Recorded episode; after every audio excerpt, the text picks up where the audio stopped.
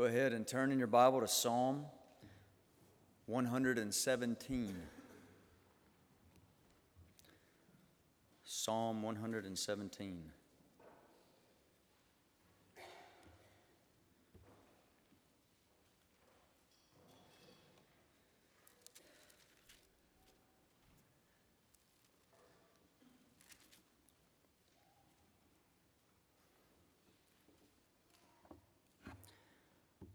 Goal this morning is to enjoy Psalm one seventeen and enjoy God in Psalm one seventeen, and and then uh, in response to it, take a turn toward um, our church and the mission of God, the all nations mission of God, because I believe that when Psalm one seventeen is quoted in the New Testament, that's the context in which it's quoted. So if you're in Psalm one seventeen, let me read this to you. This is actually from Deuteronomy thirty-two. Don't flip there. But this is one, this is what I want to pray concerning our time this morning. Deuteronomy thirty-two, verse two. This is Moses' prayer. May my teaching drop as the rain. That's a prayer that it would be a message from heaven, that it would be like that which comes down from heaven like, like the rain. And it would come to the earth. Then it says, my speech distill as the dew, that it would spread everywhere. That's like dew is on everything in the morning, like it would hit all of us, the teaching from God's word. Like gentle rain upon the tender grass and like showers upon the herb, that it would be effective, that it would bear fruit. Let's pray this now. Father, thank you so much for, for giving us your word and giving us this freedom and this moment, Lord, to sit here and to read it together and meditate on it together. God, please help us.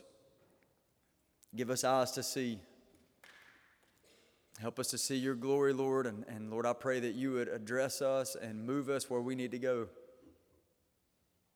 And God, I pray this prayer that the teaching from your word would drop like rain. God, your church does not need words from men. Your church, Lord, needs words from you. And I pray, God, that it would spread, it would distill like the dew, Lord, and that it would be fruitful and effective for your glory and namesake. Please help us, Lord, this morning. In Jesus' name, amen. Let's read Psalm one seventeen.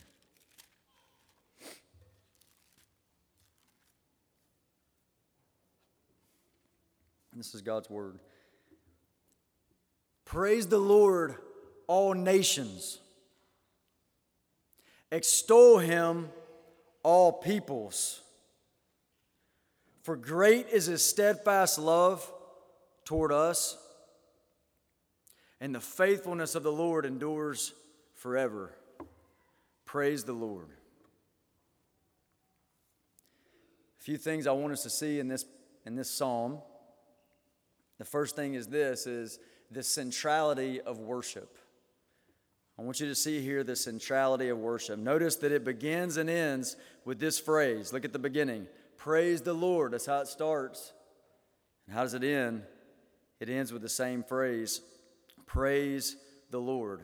And right there in verse two, just to add on to it, not just praise the Lord, but it says extol him. Exalt him. Extol him. Praise the Lord. Glorify him. That's the idea. Now there's a group, there's a group of words in the Bible that are often used together and oftentimes interchangeably. And this group of words really, it gives you insight into the reason in, in which you exist. The, did you know the Bible tells you the reason, the ultimate reason for your existence?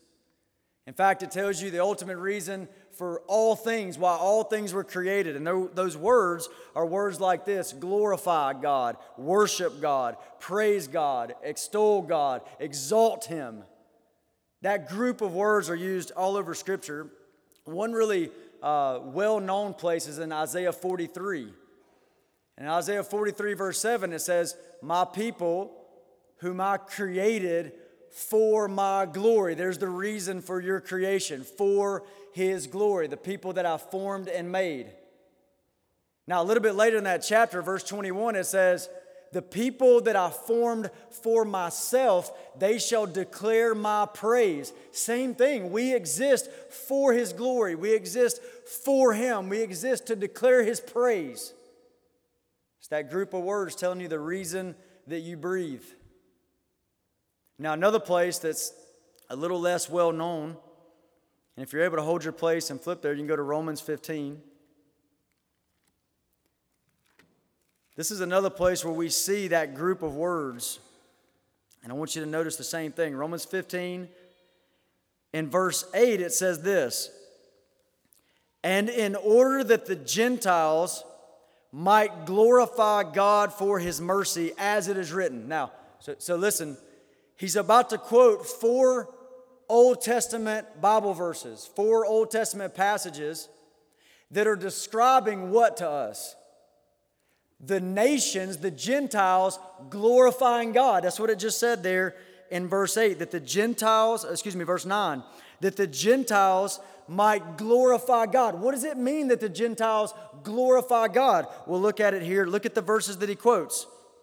Number one, "Therefore I will praise you among the Gentiles and sing to your name." That's a description to glorify God. Praise him, sing to his name. Keep going. Second one, "Rejoice, O Gentiles, with his people." That's what it's like to glorify God, that the Gentiles would rejoice in him, delight in him. The third one, "Praise the Lord, all you Gentiles, and let all the peoples extol him." That's what it looks like to glorify him. Praise him, extol him, exalt him. And then last one, number four, "The root of Jesse will come, even he who arises to rule the Gentiles. In him the Gentiles will hope." That's what it looks like to glorify God, that they would hope in him. So this group of words that describes the reason you exist, the reason you breathe, you live, you exist for his glory, for his praise, for his namesake, for his exaltation, to rejoice in him and hope in him so he gets all the glory and praise from your life. It's the reason It's the reason for your existence. And so I say Psalm one seventeen shows us the centrality of worship because we need to see how central that command is. That command, praise the Lord at the beginning, praise the Lord at the end, is very central. It's the reason you exist. In fact, it's the reason you, if you're saved here today, it's the reason for your salvation. If you go read Ephesians chapter one, it's a glorious, detailed description of a believer's salvation. And there's a little phrase that's repeated one, two, three times in that section as your salvation is being described. And the phrase is this, to the praise of his glory, to the praise of his glory, to the praise of his glory. Why did God save you? If you're here and you're converted this morning, why did God save you? Ultimately, the ultimate reason he has saved you is to the praise of his glory. This is the centrality of praise, the centrality of worship. Praise and worship is not merely a part of the Christian life. It's not something you do on occasion when you sing to God. It's sitting at the very top. Worship to God is central. It should be at the top of the priority list for every Christian. In fact, it should be, it should be the title of the priority list. Here, here's your priority list. The title is To His Glory, To His Praise, For His Namesake, For His Exaltation. And below that are all these bullet points. Live and breathe and read and preach the gospel and et cetera, et cetera, et cetera. All fitting under this title. Whether you eat or whether you drink or whatever you do, do all to the glory of God. This is the centrality of worship, and it's right here in Psalm one seventeen. Now, who is being called to worship here? When you look back, look right there at Psalm one seventeen. Who's being called to worship? Now, surely it's the Jews, right? This is a Jewish hymn book. This is the divinely inspired Jewish hymn book. Surely it's the Jews being called to worship. And yet that's not what we see. The answer there in verse seventeen is, excuse me, in chapter in, in Psalm one seventeen is, praise the Lord who? All nations. Extol him, all peoples. This is a command for praise and worship, a call to worship. And who's that call going out to? All nations. All peoples. This is a worldwide exhortation, a global call to worship. Now, what should be on our minds when we hear these words, nations and peoples? Which, by the way, is it's a way to say it. We don't we don't talk like that very often, do we? We say people, but we don't say peoples. What's, what should be on our mind when we hear those words, nations or peoples? And I want to encourage you to think like this. This is to think biblically, that it's not just the, the national boundary lines on your world map. It's not merely that, okay? But rather, it's the peoples that are scattered throughout those nations, throughout those what we call nations today. It's uh, what people often say today is people groups, okay? That's what should be on your mind when you think, praise him all nations, praise him all peoples. It should be these These people groups scattered throughout the world. Now, in the Old Testament, that sounded like this.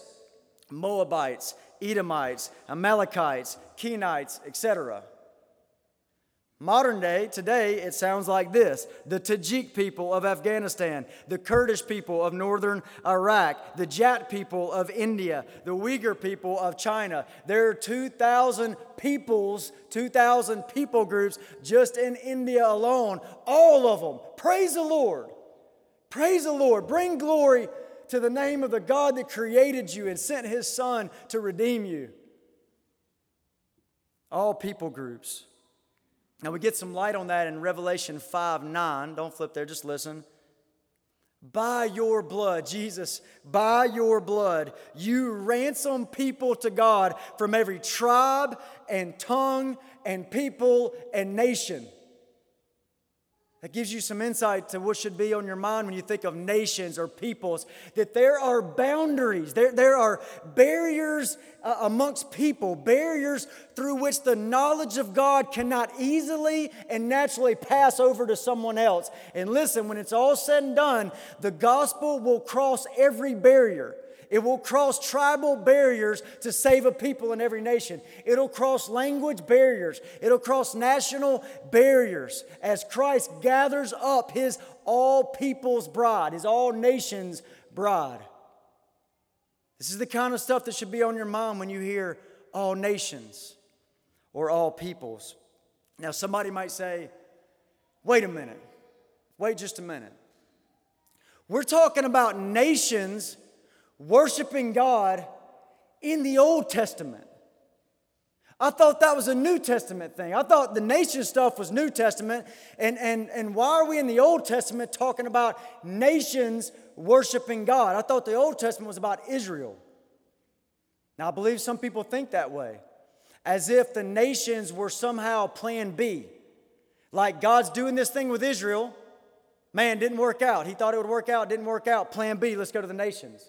I think you wouldn't word it that way, but I think oftentimes people think that way.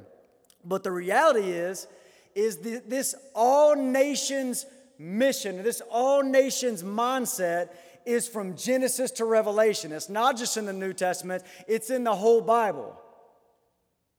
Now, I know many of you are convinced of that. Many of you see that. You know that. Okay?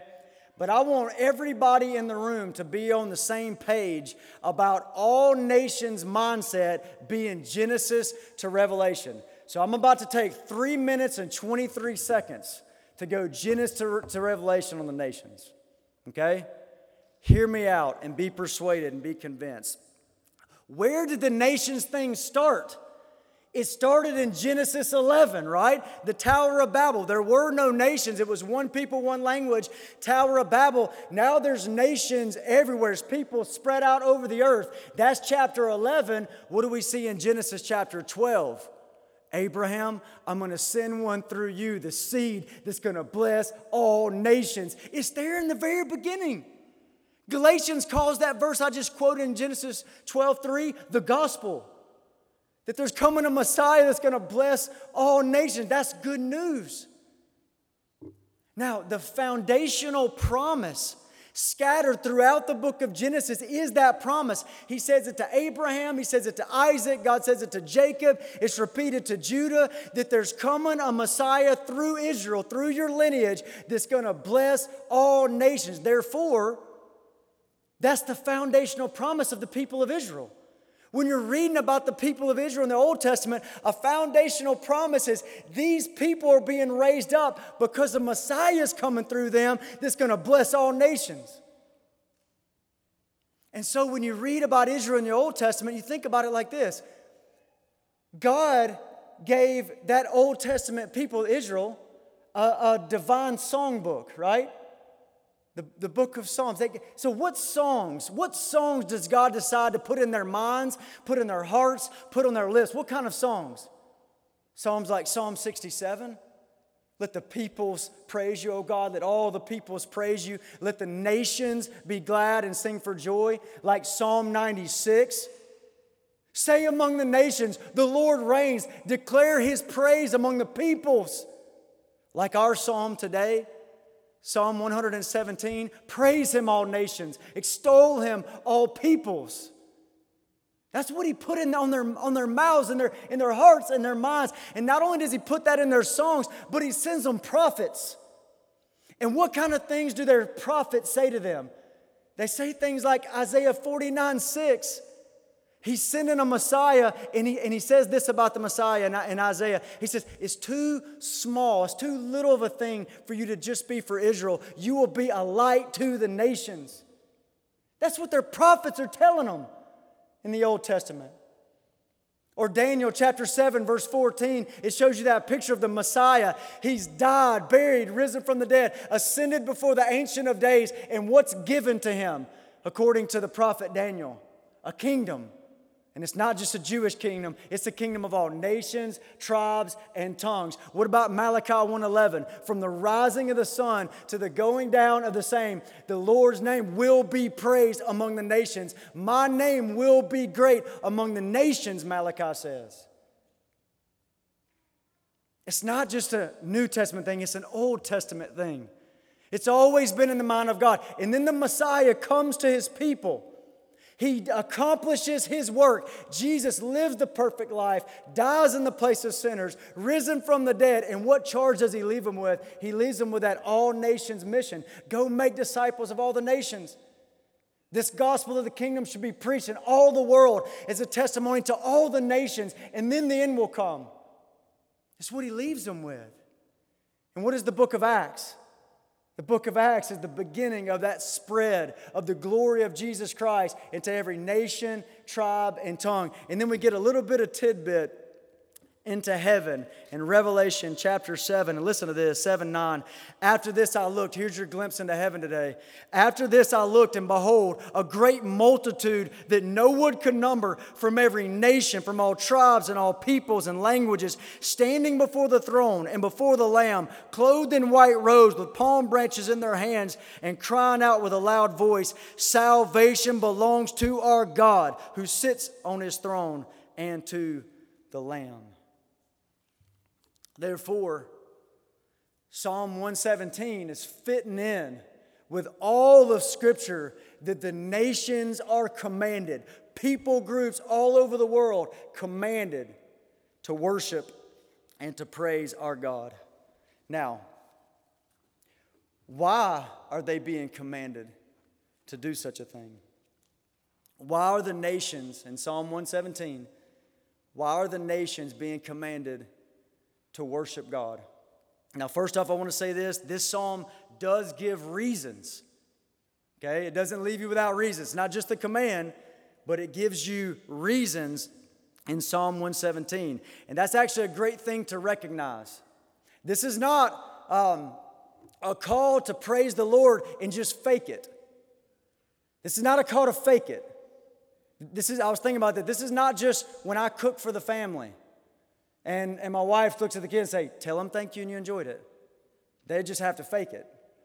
They're not really thankful. They didn't enjoy it, but thank you, Daddy, for the food. It's not like that. This is, this is praise. This is taste and see that God is good. Enjoy Him. Know Him and thus praise Him. Praise the one that's worthy of praise. Reasons are given in Psalm one seventeen for why the whole world should worship this God. Now, what reasons are given? Two wonderful attributes of God. In verse two, the love of God and the faithfulness of God. Look at it, verse two. For, why praise Him? For great is His steadfast love toward us, and the faithfulness of the Lord endures forever. These two attributes of God, the love of God. Our God is a God, do you know this, that loves the, the unlovely. He loves those that have not loved Him. That God's like that. And this verse calls it steadfast love. Once He sets His love on you, it never fades. The glorious love of God and His faithfulness. It mentions His faithfulness here that endures forever. He always keeps His word. He always keeps His promise. Has He ever said anything and not done it? Has He ever spoken it and not made it good? He always has. He's always true to His character. He's unchanging, and that's good news because He's perfect and He's good. Worship Him, all nations. Look at His love. Look at His faithfulness. Now, these two reasons, these two attributes of God are reason enough all by themselves to shout out a global command, all the world. Worship this one. It's reason enough right here, the love of God and the faithfulness of God. But I want us to go a little bit deeper into this, into what this says in verse two of this psalm. And I want you to see, if you understand it rightly, it takes you a straight path to Jesus and tells all the nations, worship God because of Jesus the Christ. And I want you to see that in this psalm. Notice in verse two the word us. You see it there?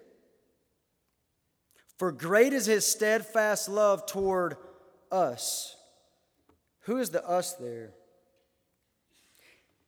In Psalm one seventeen, the nations are not commanded to worship God because God loves you and He's faithful to you, nations. That's not what it says here. This is all nations worship God because He loves us. Israel, the Jews, and He's faithful to us. That's what the psalm is saying here. Now, does that sound strange to you? And I'm sure that it would. Why would all peoples be called to worship God because God loves and is faithful to the Jewish people? Why would God do that?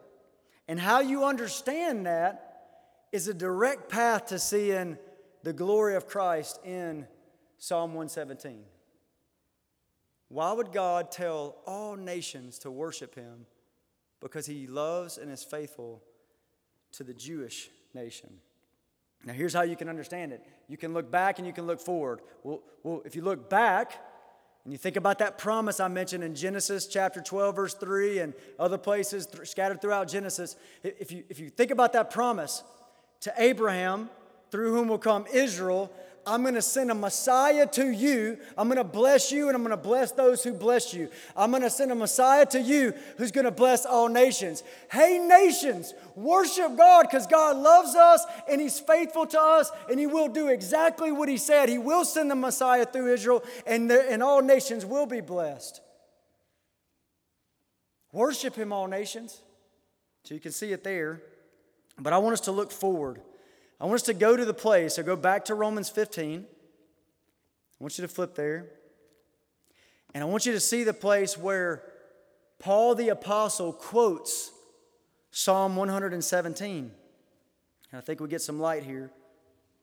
This is the place where Paul the Apostle quotes Psalm one seventeen. Romans fifteen, look at verse eight.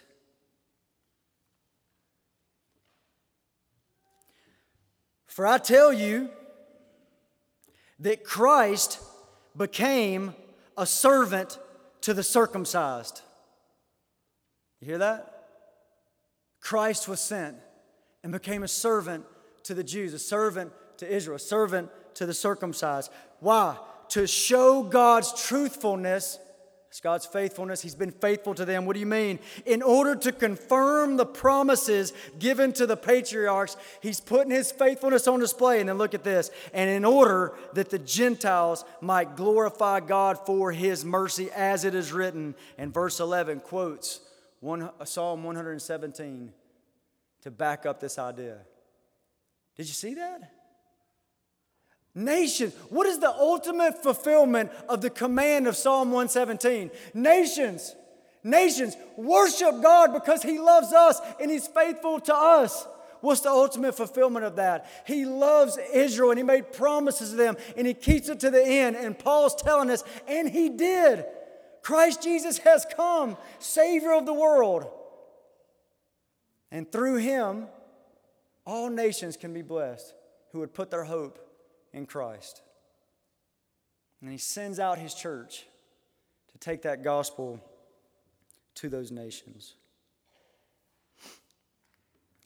Psalm one seventeen, all nations must respond to Psalm one seventeen. I, w- I want to read this. You don't have to flip there.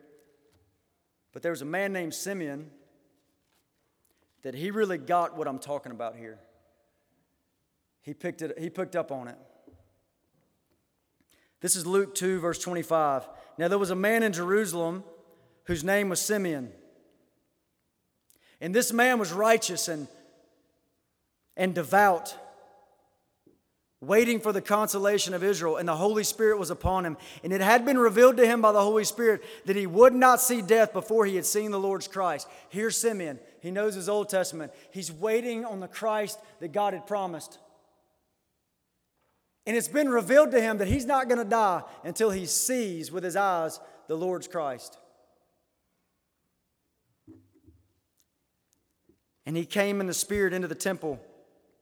And when the par- and when the parents brought in the child Jesus to do for him according to the custom of the law, he took him up in his arms and he blessed God. So there's Simeon. He's holding Jesus in his arms.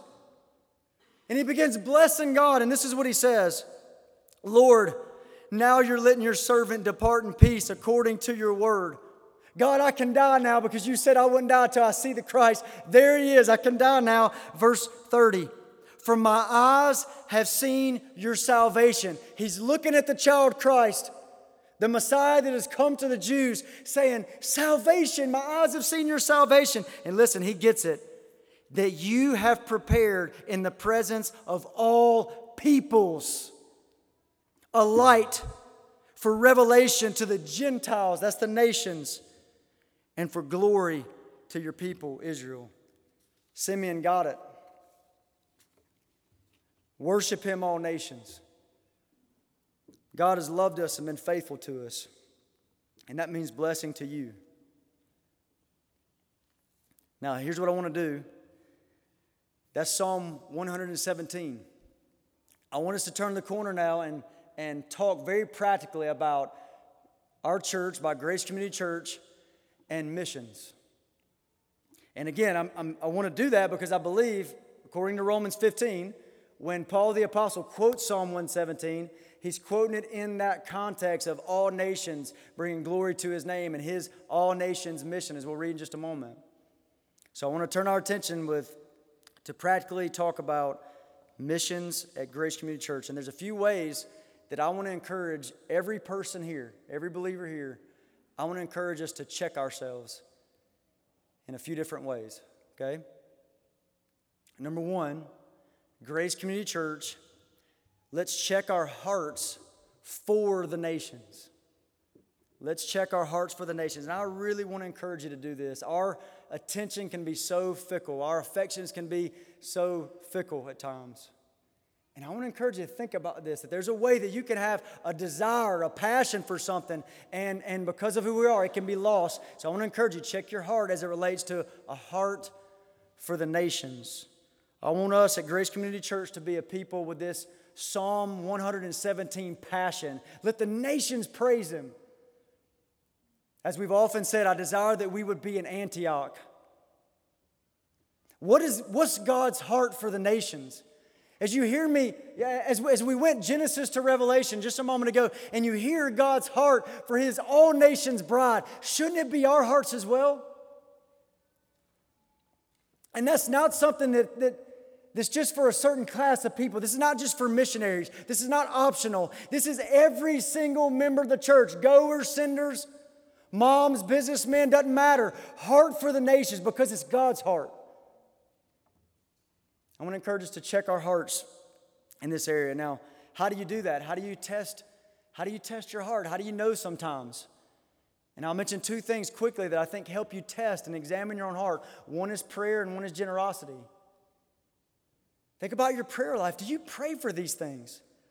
Do you pray for our missionaries? Do you pray this, the, like the stuff that Dustin was praying a moment ago, that, that God would raise up laborers to send into His harvest? Are you praying for these things? Because so often the things that are on your lips and in your heart in prayer are the things that you care about. And as you examine your prayer life, do you pray for these things?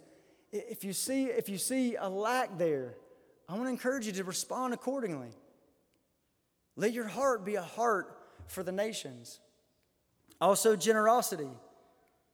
Your generosity towards the all nations mission. I was thinking about this from our members meeting last week, and and and you know, what what did it do to your heart to to Uh, look at the, the budget and, and, and, and see like this, we're, we're looking to support these missionaries for the glory of His namesake, the way that we're trying to do that. Does that not rejoice your heart?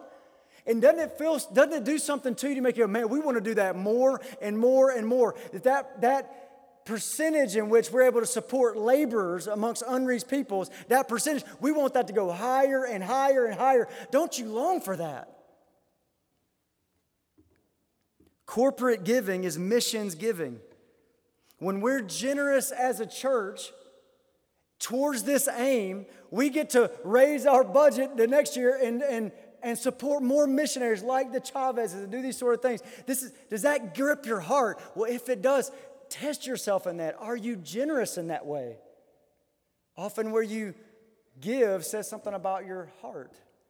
And if you see a lack there, I want to encourage you to deal with it, to respond accordingly. Let's test ourselves in this. Let's examine ourselves. How is your heart towards the nations, towards this all nations mission? Now, second thing, second thing I want us to check is to check our worship. So, Grace Community Church, let's check our worship. That's what it says in our psalm. Praise the Lord. Praise the Lord. If we are not a church of zealous worshipers, we cannot expect to be a church engaged in the Great Commission.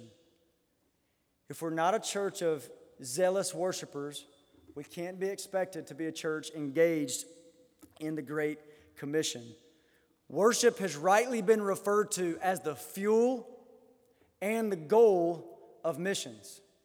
The fuel of missions and the goal of missions is worship. And here's what I mean. What I mean by the fuel of missions: the more you cherish Christ, the more you want to commend Christ to others. The more you cherish Jesus, the more you want to commend Him out to the world, out to the nation. The higher the flames are burning, the brighter the light.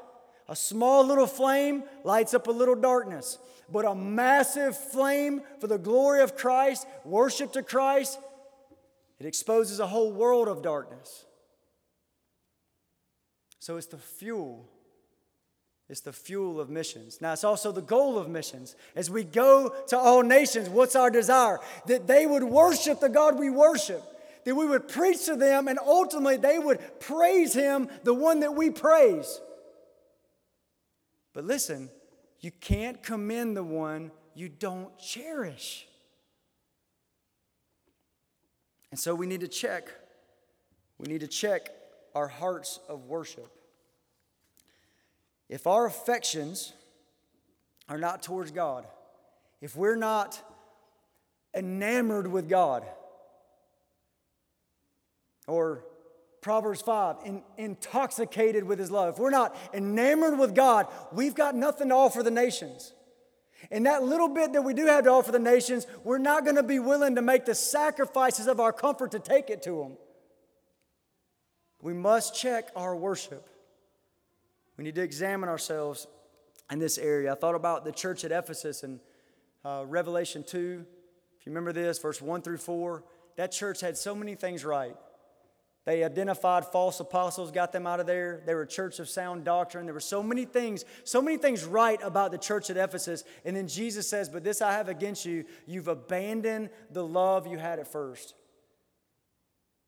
That's an abandonment. That's, that's, a, that's a, a degrading of worship and, and, and passion and longing for God. That has gone down. You've abandoned the love you had at first. And listen, when that happens, a mission dies with it. Have you felt that? Examine yourself. Have you felt a decline in your love for God, your worship towards God? If so, don't sit idly by. You must do something about it. If you knew that a murderer was coming into this room right now with an intent to harm people that you love, what would you do? You'd do everything to keep him out. Listen to me. Coldness murders the church, and it kills the mission. We have to test our worship. We need to check our worship. Let's pray for each other in this. Let's pray for our church. And, and, and just as, as a word of encouragement, these kind of prayers, prayers like this, God, stir my heart to long for you, to desire you, to worship your holy name. God, kill my coldness. Those kind of prayers, that's the kind of prayers that God certainly answers for you. And when you pray it for the church, He loves to answer those kind of prayers. So pray those things. Third, lastly, we need to check our strategies. Okay? So check our hearts for the nations. Grace Community Church, check our worship. And we need to check our strategies. Now, Psalm, Psalm one seventeen gives us the heart of it, right? The heartbeat of it. Praise Him, O nations. And then we need to check our strategies to make that happen. Think about this. The first missionary journey is presented to us in Acts thirteen and fourteen. So Acts thirteen, missionaries sent out from Antioch. Acts fourteen, at the end of Acts fourteen, they come back. So Acts thirteen and fourteen, first missionary journey coming out of the church at Antioch. What can we learn from Acts thirteen and fourteen about biblical strategy for mission? And here's what I think we can learn. And then I'm going to try to unpack it a bit, and we'll close here. So if you like writing stuff down, you need to write this down. Missions is this. This is what missions is, according to Acts thirteen and fourteen. It's churches sending out Scripture-saturated, pastor-qualified men to unreached peoples to establish churches. I want to I want to you know, unpack that, so let me say that one more time. Missions is this. Churches sending out Scripture-saturated, pastor-qualified men to unreached peoples to establish churches. Now, let me try to take each piece of that quickly. Missions is churches sending out. Now, why do I say churches? Why do I say it's ch- a church sending out? Let me read. Let's, let's actually go there. If you're not already there, go to Acts thirteen.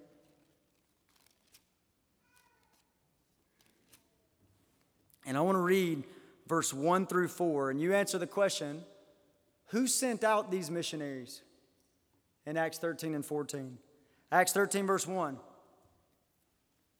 Hear me out. I want us to be on the same page about this, these strategies. Listen.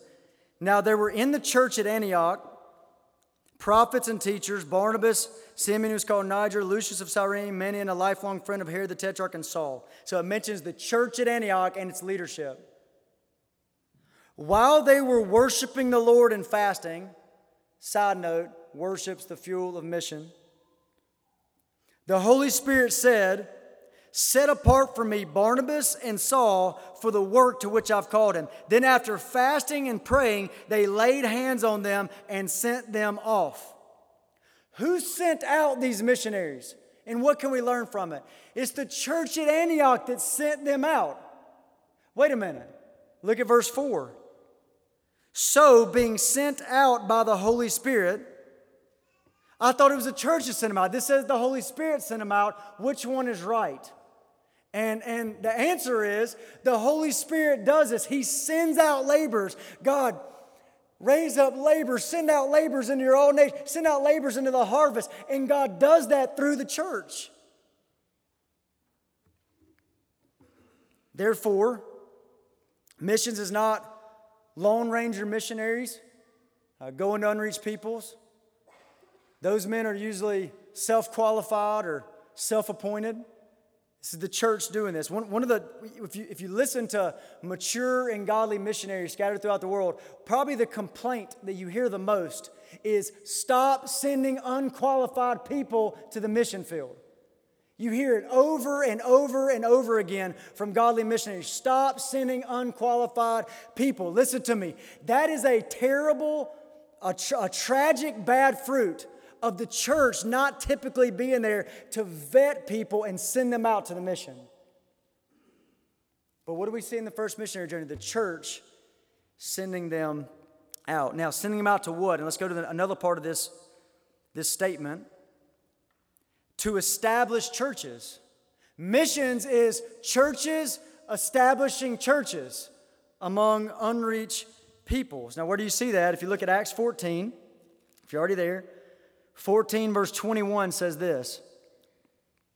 When they had preached the gospel to that city and had made many disciples, they returned to Lystra, to Iconium, and to Antioch. What are they doing as they go out on the mission? Preaching the gospel, making disciples. Verse twenty-two, excuse me, verse, uh, yeah, verse twenty-two. Strengthening the souls of the disciples, encouraging them to continue in the faith, and saying that through many tribulations we must enter the kingdom of God. Preach the gospel, make disciples. Strengthen the souls of the disciples. Look at this next phrase. And when they had appointed elders for them in every church, with prayer and fasting, they committed them to the Lord in whom they had believed. And so there we see the church. Preach the gospel, make disciples, strengthen the souls of the disciples, gather them up together with churches, appoint biblical and godly leadership. This is the aim. Missions is churches, establishing churches among unreached peoples. And so here's what this means. This means that missions is not merely evangelism, although that's a part of it. It's not merely humanitarian aid amongst the nations, although that can be there. But the aim is this, that there is no church there. Oh God, establish your church in that dark land. That's the goal and the aim of missions. Now I want you to think about this. This is something that helped me several years ago. You're there in Acts fourteen. Listen to this. Acts fourteen verse twenty-six. And from there, they sailed to Antioch, where they had been commended to the grace of God for the work that they had fulfilled. I remember reading that years ago and thinking, okay, Paul and Barnabas went out from Antioch. They went to this place, this place, this place, this place. They went back to those cities and went back to Antioch. That's what happened. What did they do? Preached the gospel, made disciples, gathered them up into churches, appointed elders in every church. That's what it says in verse twenty-three. That's what they did. And then I, I read this verse, and this verse says they went back to Antioch where they were commended to the work that they had fulfilled. This means they could walk away from what they had done and say, work fulfilled, work completed, work finished. Now, it obviously doesn't mean that every soul amongst that people group was saved, or every soul in that city was saved. It doesn't mean that. But they could walk away and say they have completed the work. And I remember thinking to myself, what does that, what does that mean? What does it mean to go somewhere and complete a work? And it seems like what it means is gospel preached, disciples made, church gathered, elders appointed. That's a completed work. It's a completed work. And, if, and, and, and I traced, took that same Greek word for fulfilled or completed, and I tried to trace it out in the rest of the New Testament. And here's what I found. You go to Acts nineteen twenty-one, and it says, as he's leaving Ephesus, the work was fulfilled. Same Greek word there. It was completed. So what happened in Ephesus? Read, read Acts nineteen and twenty. Gospel preached, disciples made, church established, pa, uh, uh, leadership, biblical leadership appointed. You know that from Acts twenty, whenever Paul gathers up the elders of the church at Ephesus. Remember that? And then I thought of the verse in Titus, Titus one three. Titus, in, in chapter one, verse three, he's left in Crete to do what? To take what, to set in order what remains or what's lacking. Something's incomplete in that place, Titus, and I need you to complete it. I need you to fulfill it. And what is the thing he says do in Titus one three? Appoint elders in every city. What's a complete work? Gospel preached, disciples made, church established, biblical leadership, which takes you straight to here. I know I keep taking you there. Romans fifteen. The same Greek word for completed or fulfilled is here.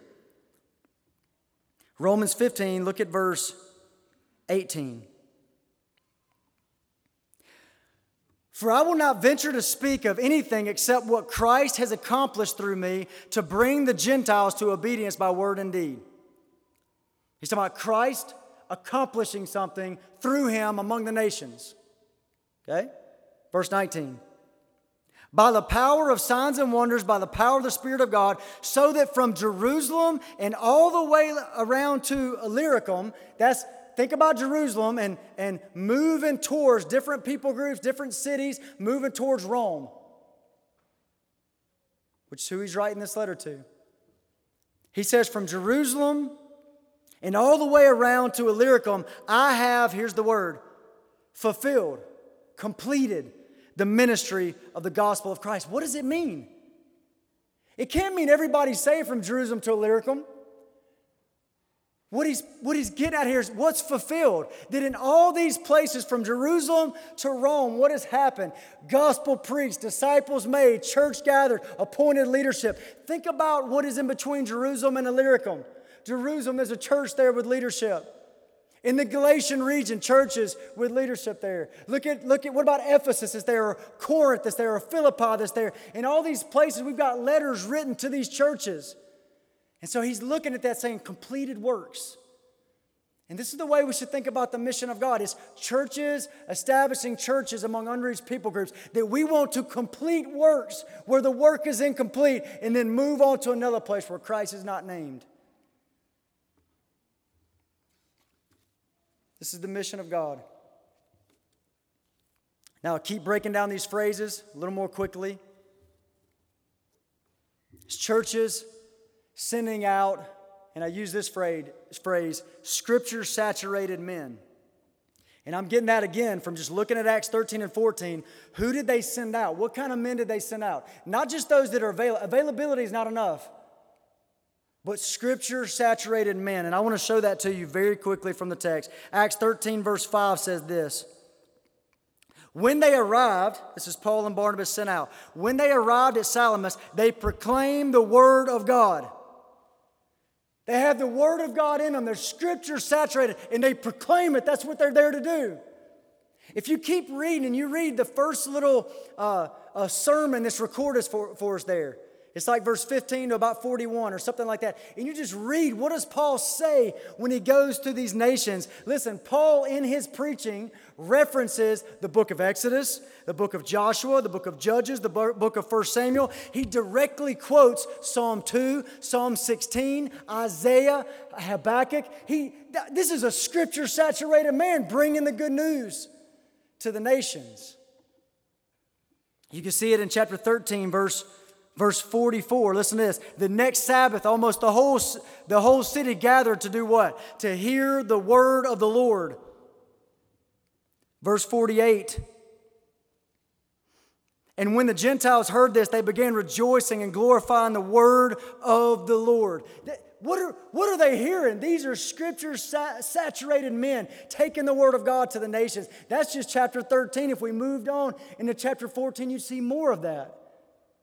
Scripture-saturated man. When it comes to sending missionaries, having a heart for the nations is not enough. It's not enough. These are men with a message. It's not the men that are going to bring help to the nations. It's the message that they bring. Men of doctrine. Men of truth. Men with the gospel. Now, I also said in that statement that they must be pastor-qualified men. And again, I just see that in Acts thirteen and fourteen. Who did the church at Antioch send out on this first missionary journey. They sent out pastor-qualified men, Paul and Barnabas. Why? I think the reason's obvious. Once you get that piece that the aim is to start churches, if you understand that as the mission, churches, establishing churches among the unreached peoples, then you must send out men who are equipped and called and qualified to be pastors of those churches. Now, this doesn't exclude others for joining in the work. We see that in, in Acts thirteen, verse four, as John Mark is sent as an assistant to these men. There's nothing wrong with that. But the meat and potatoes of missions is this, sending out pastor-called and qualified men to the mission field for the glory of Christ. Now, last word in that statement, and I'll, I'll say that statement one more time. Last one I think I want to highlight, just to say it one more time, the The mission is this, churches sending out scripture-saturated, pastor-qualified men to unreached peoples to establish churches. Now, that word, unreached peoples, we've already talked about it a bit, but that's exactly what they were doing in the first missionary journey. Unreached people, people who, who knew nothing of Christ, where Christ wasn't named, where the church was not established, there was no beacon of, of the, the glory of Christ in that place. It, it wasn't there. And they were, they were going to these unreached peoples, taking the gospel with them. Now, I want you to go back one more time. Romans fifteen. Sorry if I said one more time a minute ago. But one more time for real. Go back to Romans fifteen. And I want you to see this sort of thing of Paul's longing to get the gospel and see the church established amongst unreached peoples. Look at verse twenty. And thus I make it my ambition. Remember what he just said. From Jerusalem to Illyricum, completed works all over the place. Thus I make it my ambition to preach the gospel not where Christ has already been named. He wants to take the gospel where Christ has not been named. Look at verse twenty-two. This is the reason why I have so often been hindered from coming to you. The gospel's already been preached in Rome. Disciples have already been made in Rome. The church is there with leadership. It's already there. And I wanted to come there, but I've been hindered from coming there. Why? Got to get the gospel to these unreached peoples. Verse twenty-three. But now, since I no longer have any room for work in these regions, and since I have longed for many years to come to you. He's been longing to go to Rome, but what stops him? He's got it on his mind. These people that have no gospel, Rome's got it, they don't. But now, from Jerusalem to Illyricum, the work is completed, and he can go to Rome. Mission over, right? Rome. Look at verse twenty-four. I hope to see you in passing as I go to Spain, the next place where Christ isn't named, and to be helped on my journey there by you once I've enjoyed your company for a while. Verse twenty-eight. When therefore I have completed this and have delivered, delivered to them what has been collected, I will leave for Spain by way of you. Man, he's trying to get to Spain. Unreached peoples. He wants to get there and he wants to scream at the top of his lungs. Psalm one seventeen. Praise the Lord, all nations. Extol him, all peoples. For great is his, his steadfast love towards us and his faithfulness endures forever. Praise the Lord. He wants to tell them that. If the heart... Grace Community Church, if we have the heart of Psalm one seventeen burning in us, worship for Christ, uh, white-hot worshipers for Jesus, and longing for him to be known among the nations, if that heart is in us, and it's like it's like gas on the fire towards these, this biblical strategy laid out for us in the first missionary journey, listen to me, we can have a massive impact on eternity. A massive impact on eternity. And I pray that that's your desire, and that you would pray that like that, like that persistent widow that just kept going to God and kept going to God and kept going to Him about this over and over and over again. I pray that you'd be like that. And let's pray to Him now that the Lord would help us.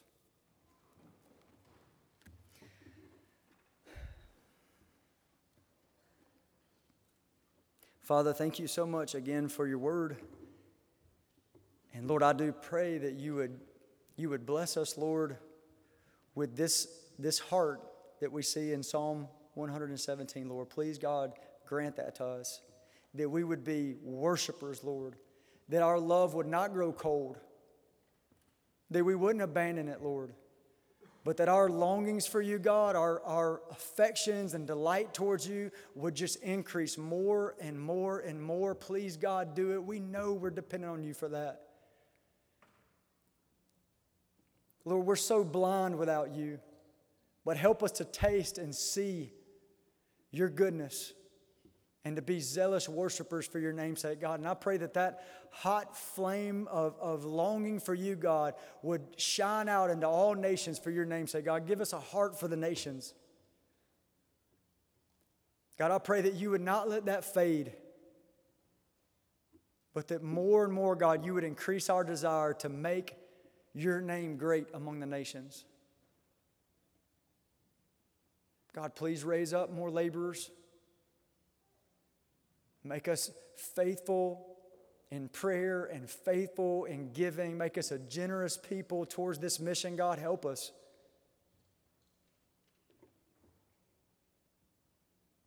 Help us, Lord, to honor you in these things. We love you. In Jesus' name, amen.